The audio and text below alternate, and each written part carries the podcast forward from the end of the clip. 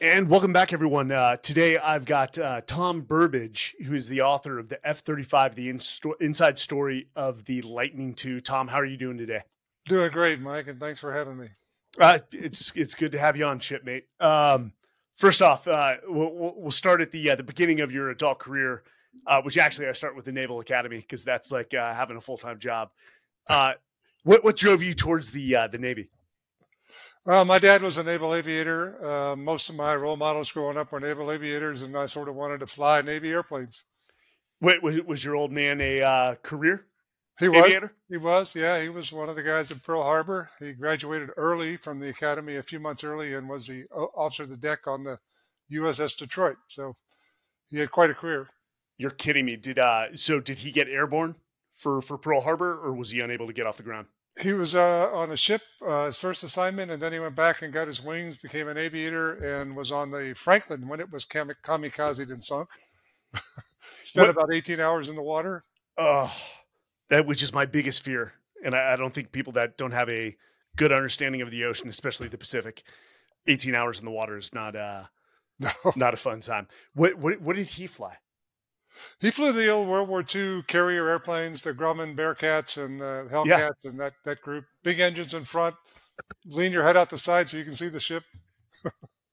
That always struck me as they as they were coming in, because I know that big nose is right in front of your face. Uh, that takes a lot of skill, skill I never had, hence why I, I think I went special operations.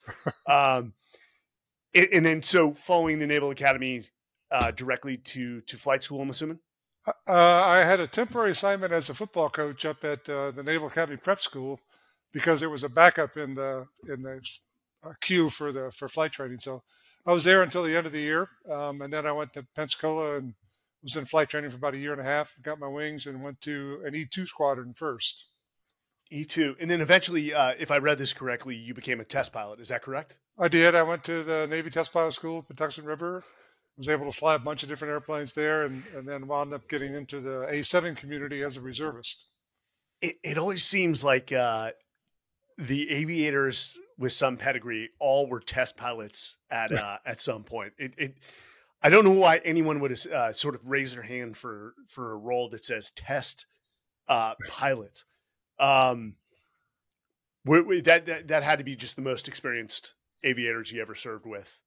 Because I'm assuming it, everyone that it, yeah, it, it was a really good experience. Um, it's it's probably the best um, applied academic and operational school in the world because you study half a day in the morning and go fly what you learned in the afternoon. So oh. it's, and, and you get to do lots of things that you wouldn't normally get to do. Yeah. What what was the ultimate decision for you to separate from the Navy and um and take a shot at the uh, the private sector? I went from uh, from the test pilot school to be the catapult and the rescue gear officer on a nuclear carrier, the Eisenhower, and had two years almost the whole time at sea. At the time, I had two kids and and uh, was not knowing them growing up, so I thought I'd try a different tack, but stay in the Navy as a reservist, but but uh, more time at home. Oh man, was that a uh, byproduct in the Navy back in the day? 'Cause, or, or do most aviators get to stay in the cockpit for much longer than you did? No, uh, most of them, you, you know, you rotate going to shore duty and then mm-hmm. uh, flying. Every now and then you find a really lucky guy who got to spend his whole career in the cockpit, but they're few and far between. Yeah, you know, the uh, the Marine Corps at the Pentagon, something called the Talent uh, Management Task Force, T M X, contacted me and they were looking at, you know, the question of why so many pilots get out of, hey, if we left them in the cockpit, would more stay?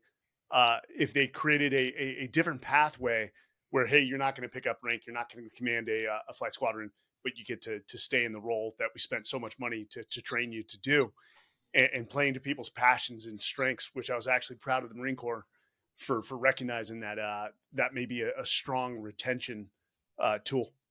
Yeah, no, I think it, I think it would be. There are guys that want to do that, and there are also guys that want to go up through the you know command structure and.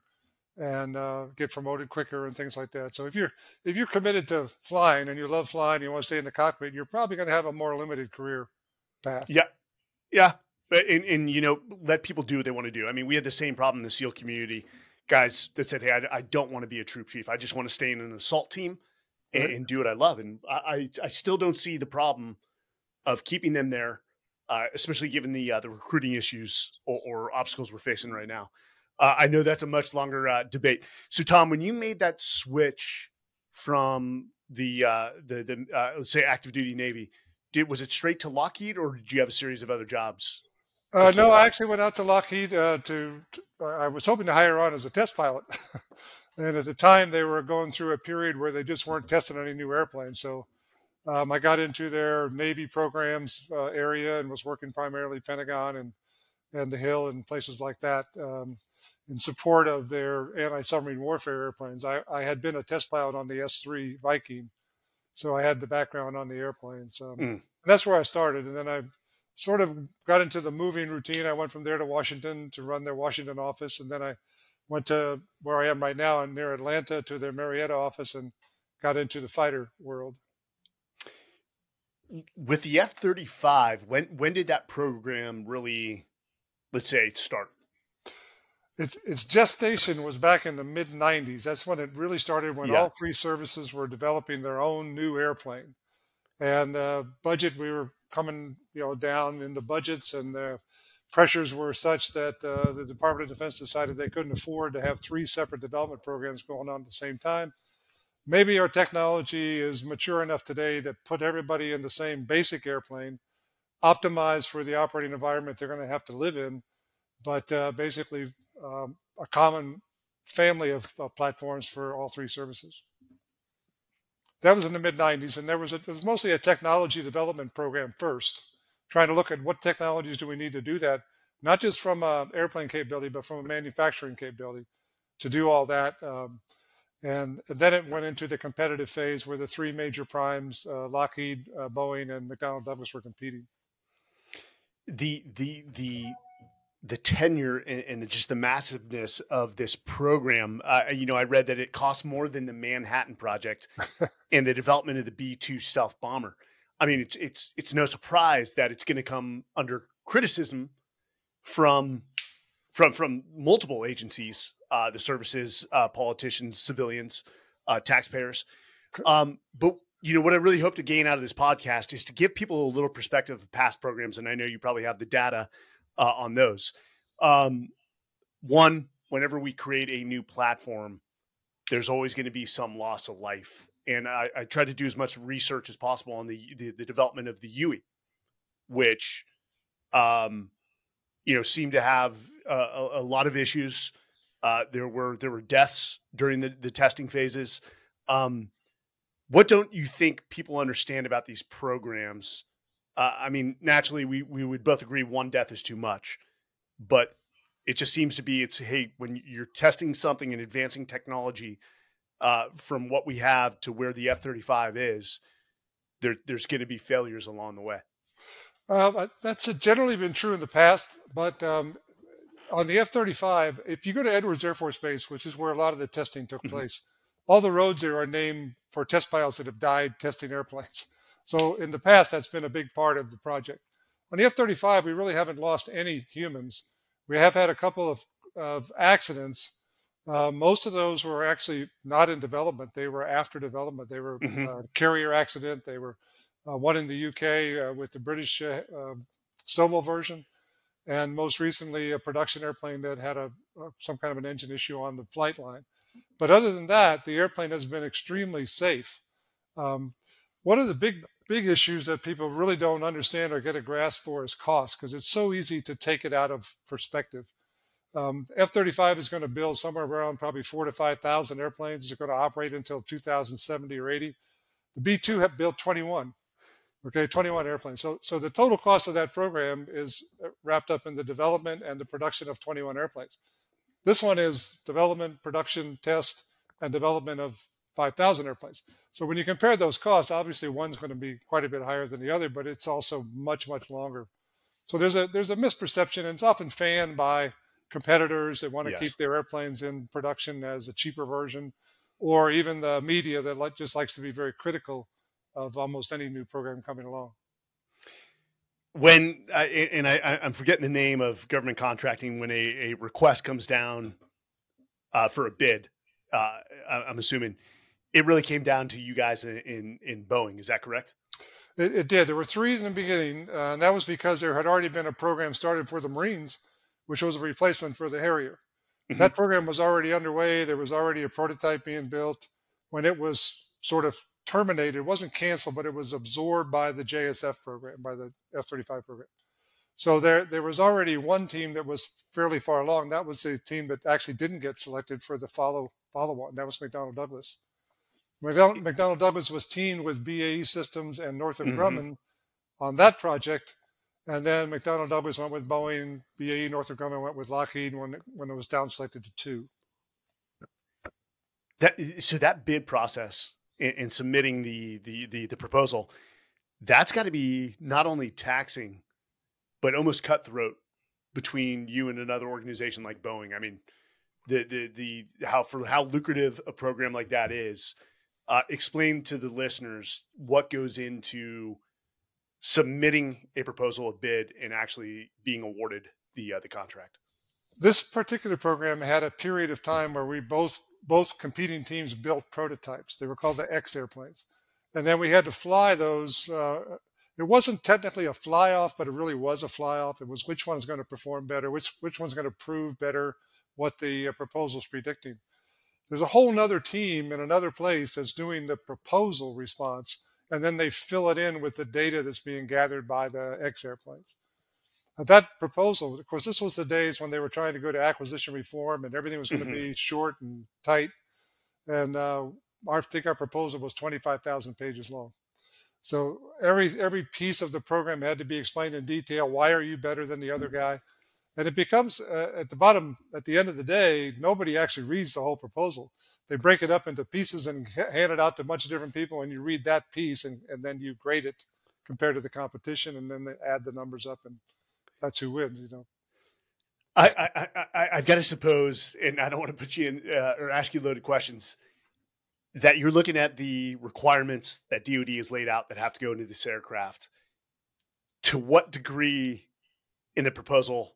I mean, it's life. You, you almost, you almost promise without having the capability at the time, but you know, four or five years from now, you'll be able to, to, to develop that capability and integrate it into the, to, into the airplane. Is, is that such a thing? Or well, is that... uh, yeah, the technologies that go into the plane are pretty amazing. You know, there's never been an airplane that can land vertically and is supersonic and is stealthy. The combination of those three design requirements are, have been viewed as nearly impossible in the past.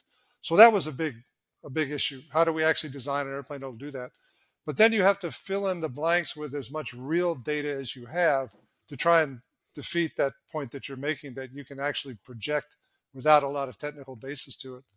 So a lot of it was was done that way. A lot of lab work was done. A lot of uh, simulations were done. A lot of data was gathered to support each contractor's proposal. Um, and then you, and then there's still technologies that aren't mature yet. So you are betting on the come in some cases. Yeah.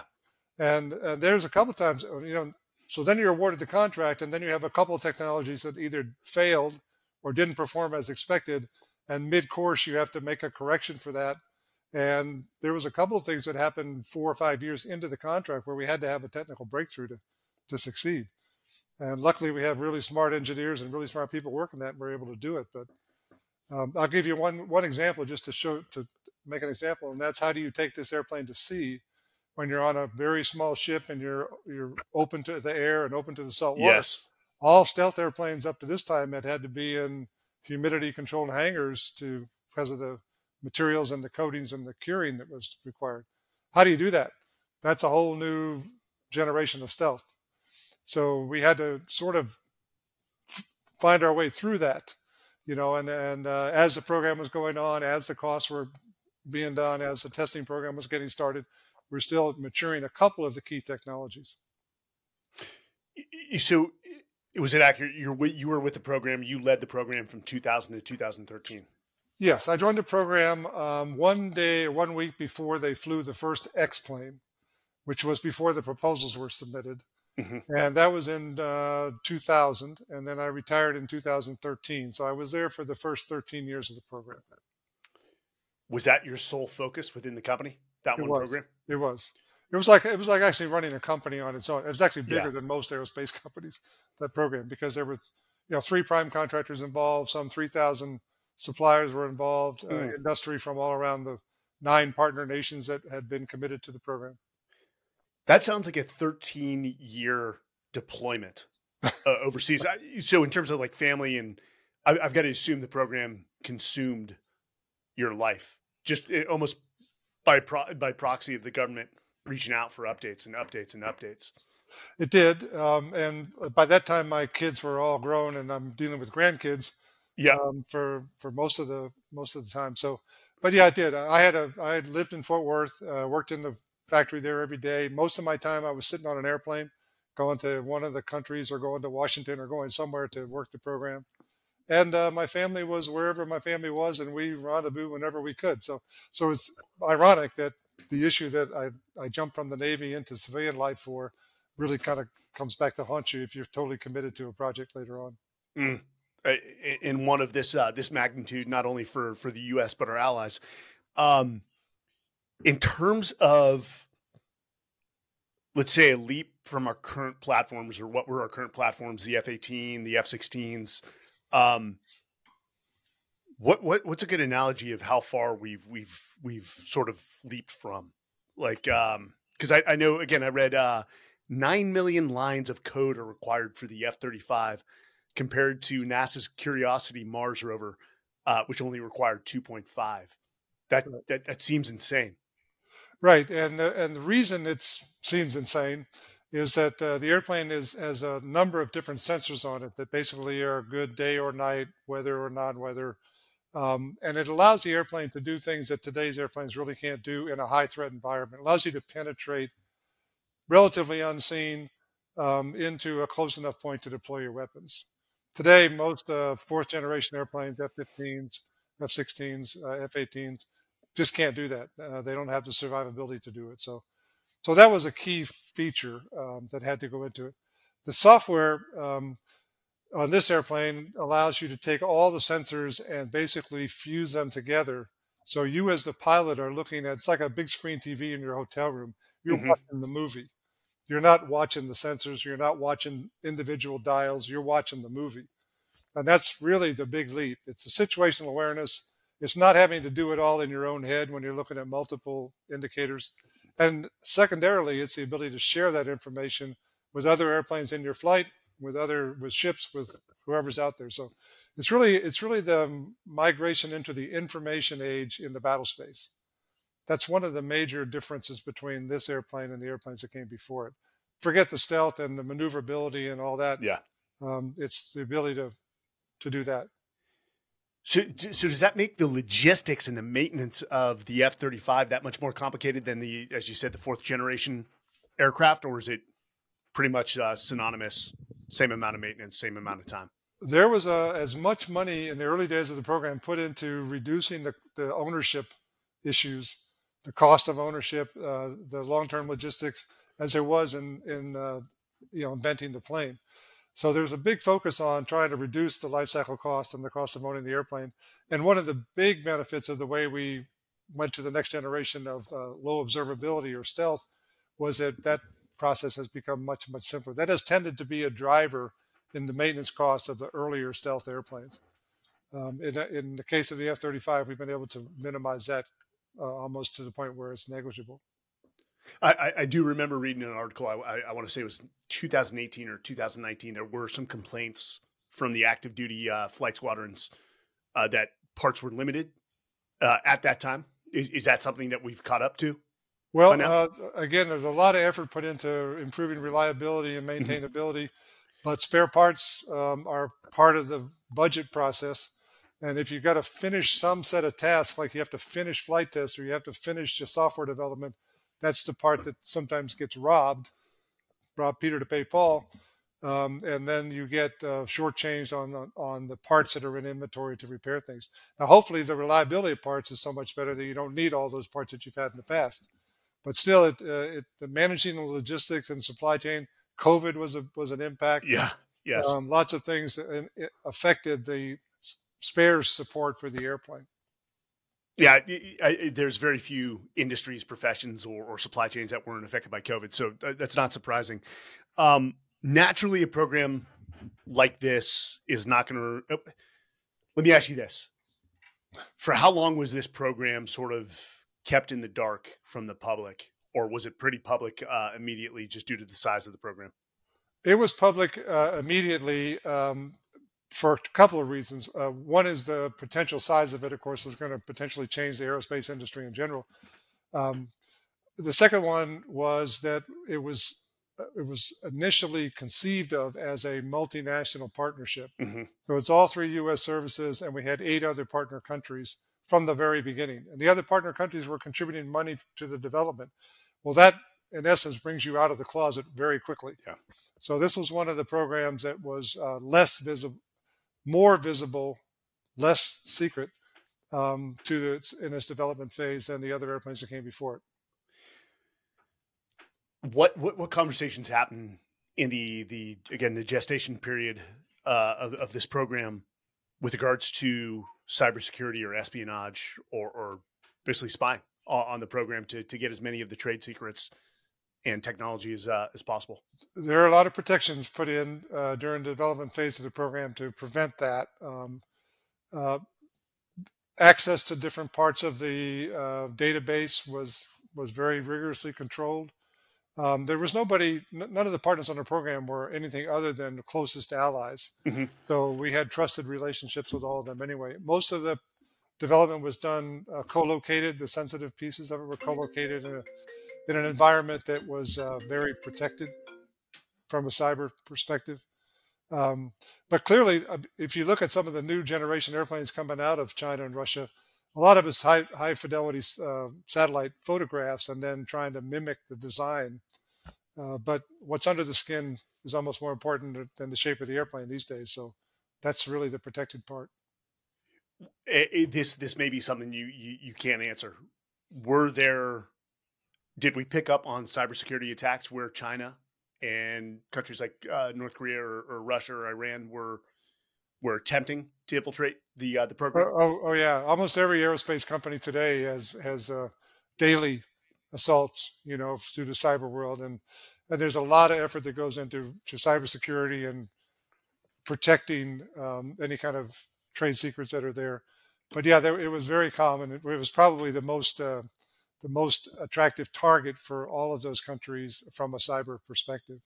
So we had to do lots of things to try and keep that sacred. Good Lord. Uh, in, in terms of, I'm assuming everyone needed a top secret clearance on this. Uh, does the, does the government come in and actually have a physical position in, in, in assisting with that security, both physical security and um, cybersecurity? There's levels of classification on the program. And there's quite a bit of it that's unclassified um, in, in terms of the hardware and the, and the construction and the manufacturing processes and things like that. Um, the, the very uh, classified stuff does require special clearances and special facilities mm-hmm. and those kind of things. The government, um, the program office was called, uh, program executive office was um, in Washington, D C. It wasn't in one of the test centers like it normally is because politics were a big part of this program. And they were very much involved with everything that was going on. So it, that brings up a great question. Um, Paul, hey, politics is involved in everything. Uh, you've probably heard the phrase, if you don't take an interest in politics, politics will assuredly take an interest in you. To, to what did, degree were you involved in that fight or those discussions as sort of the, the C E O of this program? Or were there others in Lockheed Martin that are like, hey, Tom, you focus on this. We, we've got that fight. We had a big, we have a big Washington office that, that mm-hmm. works all of the Lockheed corporate interests, as does mm-hmm. Northrop and B A E Systems. And we were all teamed up working this issue. Um, during the budget cycle, when the four major committees are going through their debates, and a lot of it's done by staff, um, and they don't all get out to see what's going on on the program. They know what they read. Um, I would normally move to Washington and spend a couple of months back and forth to Washington to help. They want to talk to the people that run the program. They don't want to talk to the marketeers and things like that, mm-hmm. you know. So, so there was a big demand. And, and if you think about it, the eight partner countries have their own parliaments or congresses and their own departments of defense. And the same activity is required to keep the program solid in the budget in all of those countries also. So, so it was, it got to be a bit of a, like I said, I spent a lot of time on airplanes. It sounds like you, you, you spent more time at points in the program, uh, let's just say rubbing elbows with politicians than uh, than assisting the team moving the uh, the football forward. But I'm sure that's a way of uh, assisting the team and, and keeping them focused so that they don't have to fight that fight. What we actually did, uh, Mike, is we, we at about two, two thousand or two thousand four was the first major development piece of the program. And about that time, the program had grown really big. Um, uh, I mean, we went, we went from about one hundred eighty people to four thousand people in the first year in Fort Worth. So we were bringing on about one hundred twenty people a week. Uh, so it was just a, it was just a huge mass of, of growth. And then about two thousand four, we decided, you know, we really can't, one guy can't do this. We can't run the day-to-day contract activities and meet all these requirements politically around the world. And so we brought a second guy on, very experienced guy, and he and I were sort of co-leaders. He would run the day-to-day. He would look at what's going on in the contract. He'd hold the meetings in, internally. And my focus would move to keeping the program basically sound in the U S and in the partner countries. That is, uh, that sounds like an interesting uh, relationship. The, the co-lead example has worked. Uh, it, it's worked well in cases and then um, poorly in others. But Tom, I'd be interested with these programs, something like this, and, and, and hopefully there's an, uh, a specific thing that comes to mind. Was there ever a moment during the program where you came home to your wife just defeated and you're like, "We're this is possibly going to fail"? Did there you ever was- have that moment? Yeah, there was actually two two inflection points on the program where we were we were struggling a little bit. Uh, one, the first one was in about two thousand four. You know, there's not enough engineers in the world to design three airplanes simultaneously. So you basically do the simplest one first, then the next one that's closest to that, and then the third one, which was a Navy airplane, which was significantly different for the catapults and the resting gear. So that was the order we were doing it in, and as you're early design engineers finished the first one, they would roll to the second one, and detailed design guys would take over different engineering specialties. Well, we at the at the early points, we were actually just weighing the drawings. We didn't have an airplane to weigh, and our predictions suddenly jumped up on what the vertical takeoff and landing airplane was going to weigh. Most of it driven by the desire to have rapid manufacturing. And what I mean by that is we had a double bulkhead. We'd have a wing that would came in. We wanted to just snap it onto the fuselage, so we'd have a double bulkhead on both of those. Mm-hmm. Well, that added weight, and all of a sudden, our predictions of the weight of the of the Marine Corps airplane was saying that we're probably not going to meet the requirements that that airplane has to meet. And so we had, so we got a reset. We actually moved it first in the queue, do the hardest one first, then do the one that's a little easier but looks like it, then do the do the Navy one third. And when we made that switch, it, it added about eighteen months of additional engineering. Uh, it did take about three thousand pounds out of the airplane, uh, which is amazing if you think about it. That's a lot of weight to come out of an airplane that only weighs about, I don't know, twenty thousand pounds or something. So, so it was a fairly significant reduction. It dramatically improved not only the Stovall airplane, but the other two airplanes also. But at that point, we thought, boy, we were really kind of on the fence. If somebody wants to pull the plug, uh, that could happen. And we were working as hard as we could work. A lot of people sacrificed, you know, seven hour, seven day work weeks and, you know, fifteen hours a day trying to get through that. We got it redesigned. We got the airplane back on track. It's been working well ever since. That was a major inflection point in the program where we were all kind of down at the moment. The second one was when they did a, a restructuring in about two thousand ten on how you calculate cost. And it, it basically caused a breach, what they call a breach of their cost threshold. Um, and uh, there was a reset on the program. They told all of the guys working hard, you go sit down, stop coloring. We're going to replan your program for you. Program kind of got replanned, added a, quite a bit more testing into it. And testing is cost because uh, all the flight test centers and all the engineers associated with it. So, so we had those two inflection points. Bottom line is the airplane does everything today that it was originally thought about that it could do. It's just that we hit those two bumps in the road. Let, let me ask you this. Uh, so one, one, one of my passions is, is, is diving into leadership uh, in, in tough situations, how leaders make an assessment, identify a course of, uh, of action, and then galvanize the team to all move in the same direction to, to solve a problem. With, uh, with both those problems, and you went to one of the finest leadership uh, institutions in the land, the U S Naval Academy, then you were an, uh, a naval aviator, an officer. When you got hit by those those obstacles, what did you do as a leader and how did you address the team and get them moving in the other direction, despite such the uh, the major defeat at the time? We had been working real hard, uh, Mike, to, to form a J S F culture that was not a Lockheed Martin culture, was not a Northrop Grumman culture. It was the J S F program. We're going to all have to work hard, and we're going to have to work long, and we're going to hit bumps. Uh, when you come on the program, you take your Lockheed Martin, Northrop Grumman, or B A E Systems badge off, and you put your J S F T-shirt on, and we're all on the same team. And we had people in key positions on the program that weren't part of the prime contractor's company. Um, we called it the best athlete concept. Uh, whoever was best at that job was going to get it, even if it was a top job. Um, and we had uh, behavioral norms that we expected people to behave, because the pressure cooker of a program like that can cause anger. It can cause pent-up emotions. It can actually hurt morale at a time when you most need good morale and productivity. So we're constantly working on that, constantly trying to get feedback from the troops that were out there going through this. A lot of communication. Bring the customer in a lot. Let him talk to everybody and tell him how important it is for, for them, uh, which we did. General Mike Howe, who was the original program executive officer, you probably know him, who later became the top aviator for the Marine Corps, personal friend of mine, classmate of mine from the Naval Academy. I say, hey, come in and talk to these kids, you know, these people. And he came in and gave a very emotional big picture of a ship behind him that was being designed to, to fly the F thirty-five, the U S, the new uh, small carrier. And he, had, he said, hey, that ship depends on you guys. You know, he made, made a really good, very good emotional speech. Affected everybody. Everybody just worked harder. So, so we were constantly trying to be wary of the fact that we were getting into this pressure cooker environment in a big way. And how do we uh, do the best we can in terms of communicating and leading, not managing, but leading the program? Uh, so... You walked into another question, behavioral norms. Mm-hmm. What were those behavioral norms? Because we, we we often say that, you know, if leadership is behavior, culture is behavior at uh, at scale. What were those behavioral norms that you as a leader set and expected your people to emulate uh, within the uh, within the uh, the greater team?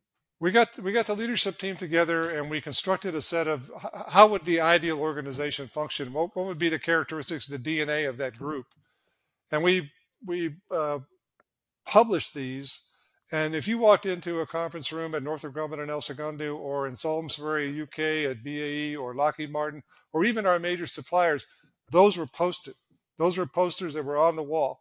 And every major uh, Zoom call staff meeting that we had, uh, we would go over those as the first chart in the deck. How are you doing on the behavioral norms? How's the culture? Are we, in fact, doing what we said we were going to do in terms of making this a top team? Um, all those were, were part of the process. Um, and we had a common set of objectives that everybody marched to. We didn't have mm-hmm. one company doing their thing and another company doing a different thing. One of the neat things we did, I thought, was we, we took three very senior engineers and we told them, we're going to take all the people that work for you away. You're not going to have anybody working for you. And we're going to title you the Wizards. And I want you to be roaming mentors and just spend your day walking around and looking over shoulders and making sure that kid, the younger kids are doing what they need to do. Uh, we called them the Wizards, and, and we put their little office area, called it Hogwarts. So the Wizards lived in Hogwarts.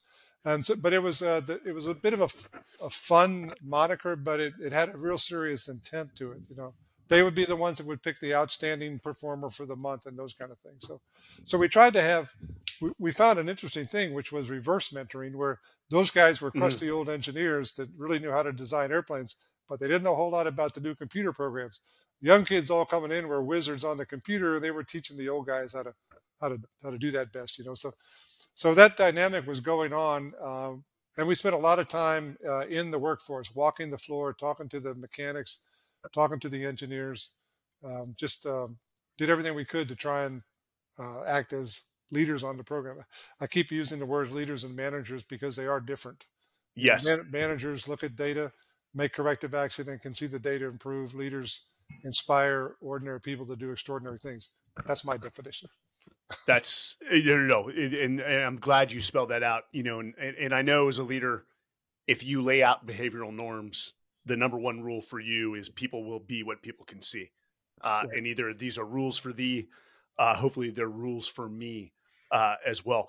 Where, where did you learn to set a culture like that? The, uh, the methodology you applied? I, I had been on a number of big programs, and sometimes I've, I've always felt like uh, you need to take risk in your career. You know, if you don't want to take risk in your career, then be happy with what you're doing, and, you know, and be a good participant.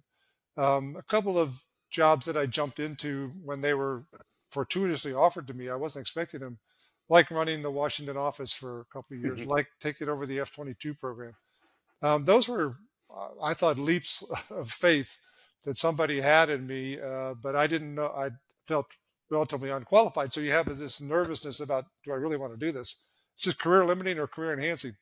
You know, um, uh, and so uh, you sort of have to, you jump into the breach and you go, hey, I, these people have got to perform, um, and they don't perform well to certain styles of leadership. They perform very well to other styles of leadership. So how do I, and I've observed people through my whole career on who were, who were respected and, um, and inspirational leaders and who weren't. And I tried to mimic that in my daily life and the people that work for me. I, I've got to assume Lockheed Martin has a massive military presence or, or influence, uh, given given that uh, I, I don't know what the percentages of employees in Lockheed Martin that had military experience, but I've got to assume that that, that weighs heavily within the culture. It is. It is quite high. And many times they were in the military for only four or five years or six years. Our C E O, Bob Stevens, was an enlisted Marine. And then he uh, he basically ran the largest defense corporation in the, in the world. Uh, but yeah, everybody, uh, there's a lot of people that have that early experience, and, and there's nothing that can replace that, I don't think. You don't come out of a, out of college and uh, as a trained engineer and jump on a program and have those skills. They they, they come through, I, I think, through the early military experience, whether you're a pilot or a Marine leader or whatever you are. I think uh, there's a training piece of leadership that that's still not well defined, I don't think, that ought to be part of the training process, uh, mm. you know, with these kind of things that we're talking about. Uh, again, a uh, probably a, a topic for, for discussion later, but I, I've never seen an organization in the private sector replicate what the mili- military can do no. to set such a culture that, that just develops young leaders. I, it's, I call it generational leadership. Um, And you look at guys like General Stanley McChrystal that, I mean, absolutely are wizards with regards to creating team and uh, future leaders that go on to train another generation of, uh, of leaders. I, I'm still in awe and thankful that that I had the opportunity to serve for as long as I did.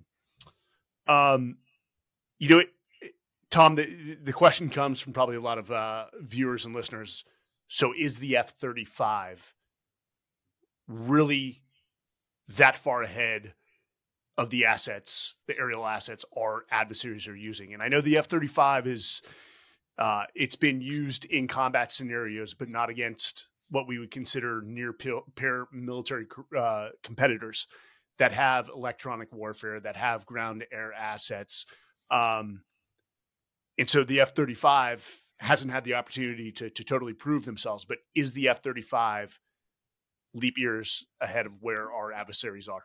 Was the program worth it?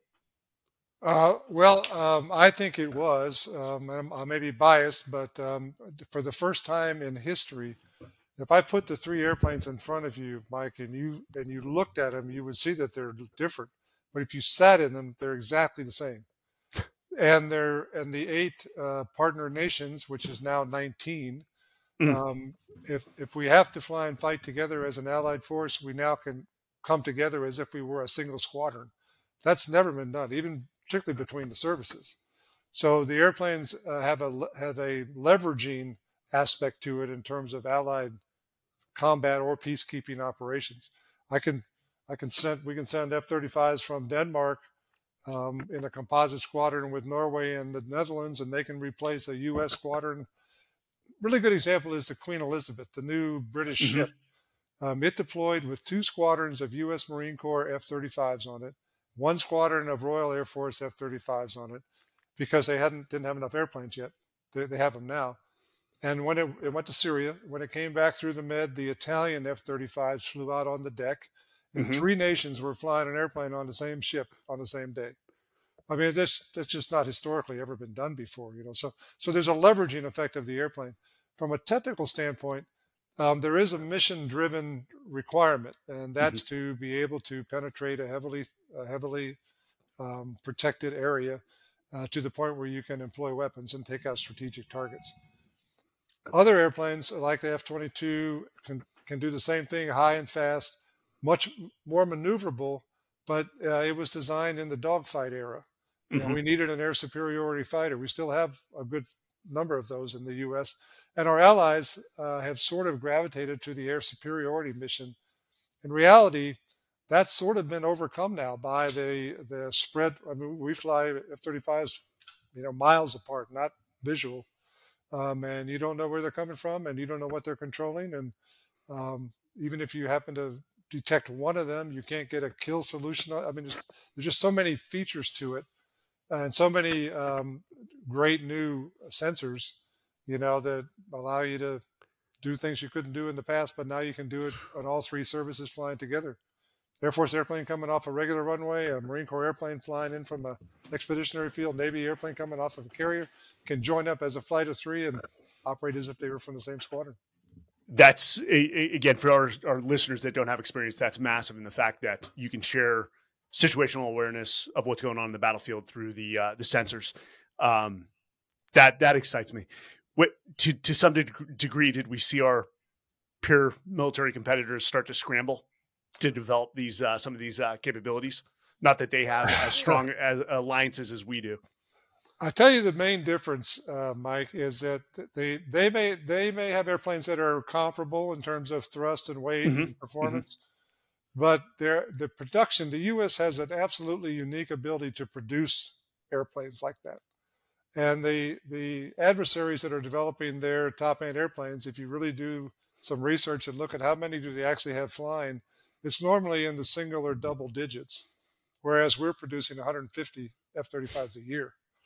Um, that's an unheard of production rate. Uh, but the ability to move into high-rate production has to be designed into the airplane. Um, we use a lot of three D, three-dimensional uh, databases and things like that. Now, we don't use hard tooling like we used to. It's you design the airplane to the engineering today, not to the tool. Mm. Um, so, or you build it to the tool. So, yes. so I think um, being able to produce large numbers is a real advantage for the U S manufacturing uh, community.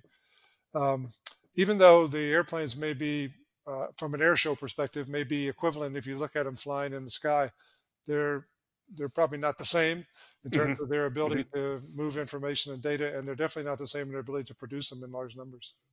It, it, the uh, the manufacturing, the production, is that all uh, CONUS domestic based, or are the allies? Do the allies assist with that in manufacturing the, certain yeah, things? The, the allies. Um, it, one of the um, conditions for joining the program back in the in the late nineties, uh, if you if you as an ally nation, let's say Australia, want to be part of the F thirty-five, we'll expect you to contribute some amount of, mm. of funds to the to development of the airplane. In return, your industry can compete for work on the program in the areas that you're allowed to. And if you're the best value, you'll get the job. So one of our jobs as the industry guys, one of my jobs was try to try to find the companies in those countries that actually can participate, because it's the next generation manufacturing, not just the next generation airplane. Yes. In terms of precision machining and things like that, and composites and, and mostly structure kind of stuff. So we'll, so every country that's in the partnership has some production capability on the airplane. Uh, a great example is Turkey. Even though they're not mm-hmm. in the program anymore, they have a very good aerospace industry. They had parts on the very first airplane um, up until the time where they were no longer allowed to, to stay in the program. Um, so, so yeah, they, they, every country participates. Um, Uh, to to some level on the program. So I, I'm going to ask you one fun question. Uh, maybe it's a personal question to me before we we, we sort of close this out. The the uh, the A ten, the Warthog, the, the Warthog. Air Force is tr- the, the, the one. The thing is just it looks cool. Uh, it's pretty great overhead when you're on the uh, the ground. Uh, Air Force has tried to get rid of that thing for for multiple times. Why can't they get rid of the A ten, or is the A ten here to stay for a little longer? I don't know what its project, projected uh, end date is now, but it goes up every year.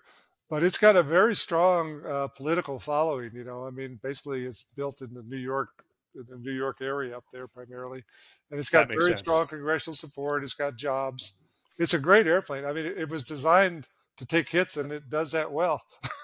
It does. It's, it's a tank. It's a tank killer, you know. And now you, now we're kind of out of the desert and moving into this next environment, um, you know, in Ukraine. And tank killing is a is something that is going on quite a bit.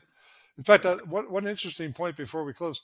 Um, It was interesting that uh, the alliances that are post-World War Two, NATO and other alliances, you can see a general shifting of that now into two geographical areas. One is the Arctic, where you have the Russian invasion of Ukraine, and all of a sudden, uh, all the countries that surround the Arctic now, with the exception of Russia, are now on the F thirty-five program. They all jumped into the program.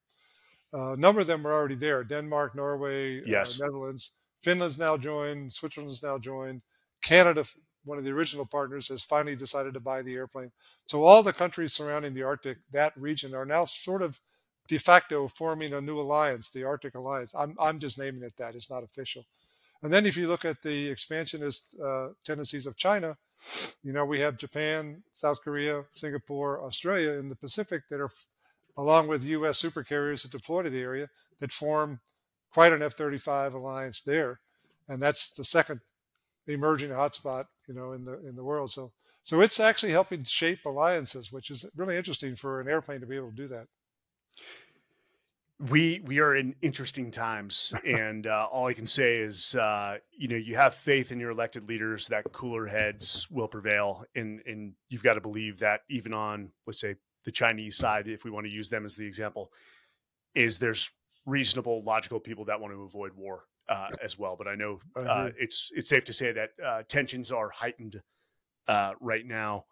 Um, but never never underestimate the uh, the will of good people on both sides to to, to ease those tensions. Um, you know, Tom, what what do you want people to gain from this book? And I've I've not yet uh, gotten a copy. Uh, it, I mean, are you just telling the amazing story of the team behind this? That pretty I, yeah, much gave I, I, we'll their make lives. Sure you, we'll make sure you get a copy, Mike. Good. Thank you. Thank you. Signed. Signed. Yeah. But go ahead. Yeah. Yeah. The story, the story was meant, it started out as a case study for program managers that are trying to run complex projects. It was started by other people, not me. And I was, and they were doing it through a series of interviews, and they came to Atlanta and interviewed me. I'd already been retired. And I thought, well, you know, there's a lot more to the story than that. And there are already a couple books written that, that go into the academic cycle. What's really interesting about this program to me is the human story. It's how do you build the culture? How does the government build the alliances? How do we get all these people to play together in the same schoolhouse? And how, and, and what's happened? What are some of the backstories? To me, that's what's interesting. So we had a ghostwriter, a guy named Dave Poyer, who's written about fifty books, mostly mm-hmm. in the military genre. And uh, and his wife is a very author in her own right, but she's not technical at all. So every chapter had to go through Lenore, and she would read it and say, "I don't understand what you guys are saying," or, you know. So so it is actually a non. There's technical parts of it, but it's a non-technical book. It's for people to understand the human journey. I so I'm excited. I think the best part of every story is the is the human side of the story, uh, getting into the human condition and the team dynamics, and um. and hitting those periods where you don't know if you're going to quite make it or not. And uh, Tom, I, I can't thank you enough for one, your service. Um, never made it to the Naval Academy.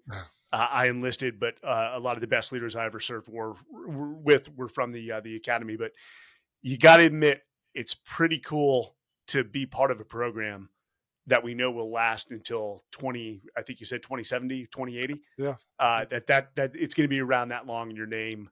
Uh, is going to live much longer than that. That's that's what I refer to as a legacy, my uh, my friend. Um, thank you so much. Uh, best place to pick up the book, I'm assuming Amazon. Uh, anything else you want the uh, the listeners to know, or, or where they can pick up the book, or maybe uh, find some more information? It's on it's on Amazon dot com. It's also uh, we have the authors have to buy a certain number of books, which starts the whole process as a payment scheme. That's the business model. Um, but we have a, another website that just called F thirty-five inside story dot com, where people can also buy the book from us, or you can order through Amazon or Barnes and Noble. But it's a better for that initial batch that we bought. It's a better deal. So, okay. So if anybody's interested in that, and if, if I can get your mailing address, I'll send you a book tonight, and I'll autograph it for you. We we will we will make that happen. Uh, again, thanks for joining us. Thanks for your service to uh, to country in uniform and beyond. And uh, for the listeners, we will see you again. Thanks, right, Mike. I appreciate it. Thank you.